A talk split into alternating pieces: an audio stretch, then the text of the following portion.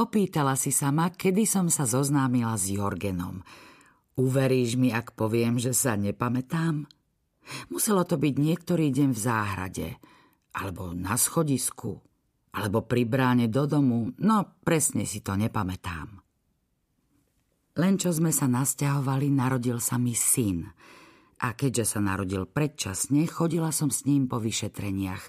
Nemala som čas myslieť na nič iné. Nehovorím to preto, že by som sa chcela vyhovárať. Jednoducho si to nepamätám. Ale pamätám sa, kedy som Jorgena videla prvýkrát. Bolo to začiatkom júla, v roku, keď sme sa nasťahovali.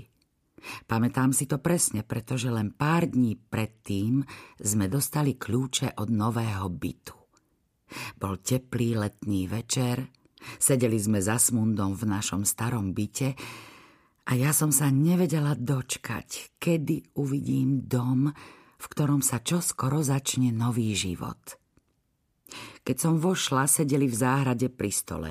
Ako isto vieš, chodník do domu vedie tesne popri ňom. Pozrela som sa na nich, keď som prechádzala okolo, pripravená pozdraviť.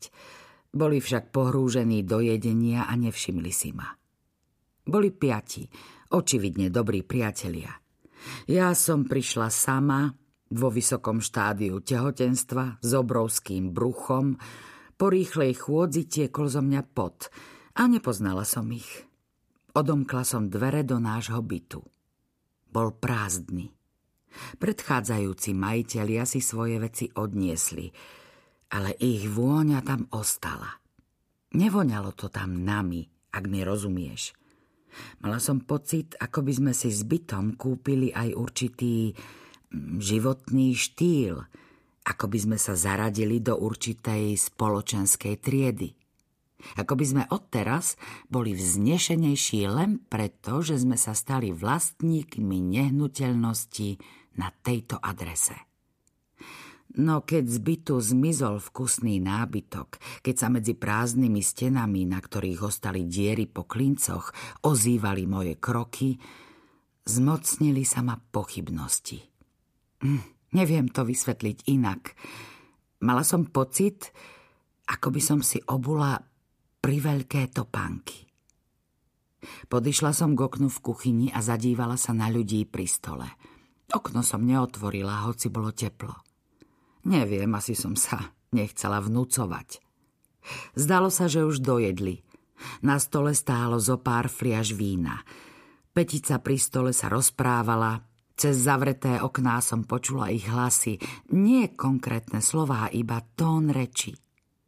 Intenzívne o niečom debatovali, ale mali dobrú náladu. Z času na čas všetci piati vybuchli do smiechu. Boli tam traja muži a dve ženy. Jedného z mužov som spoznala. Bol to filmár. Pred pár rokmi nakrútil kontroverzný dokumentárny film. Mm, už si nepamätám o čom, o utečeneckej politike, alebo integrácii, alebo niečom takom. Dosť sa o ňom písalo v novinách. Aj jedna zo žien mi bola povedomá, asi som ju videla v televízii. Na jednej strane stola sedeli muž a žena, ktorí očividne patrili k sebe. Muž si opieral ruku o operadlo jej stoličky a v jednom okamihu, keď sa všetci smiali, sa žena otočila k nemu a s úsmevom mu niečo zotrela z líca. Neskôr ju chytil okolo pása. Dlhé tmavočervené vlasy si starostlivo zaplítla do hrubého vrkoča – a keď sa nahla nad stôl, aby niečo povedala, vrkoč jej sklzol na bok. Muž ho opatrne vrátil späť na chrbát. Žena sa k nemu otočila, dala mu najavo, že si jeho dotyk všimla a rozprávala ďalej s pohľadom upretým na ňo. Možno rozprávala o nejakom ich spoločnom zážitku. On sedel chrbtom ku mne, takže som mu nevidela do tváre ale keď sa potočil, kúsok jeho tváre som zazrela. Bol celkom pekný. Kučeravé vlasy mu začínali šedivieť, mal výrazné lícne kosti a široký šarmantný úsmev. Zrejme sa často usmieval. Odhadla som ho na štyriciatnika. Možno mu ťahalo na 50 To bol Jorgen. Vtedy som ho videla prvýkrát. Keďže oni ma nevideli, ostala som pri okne a ďalej sledovala 5 priateľov, debatujúcich o dôležitých veciach jedného letného večera v záhrade na Gaštanovej ulici.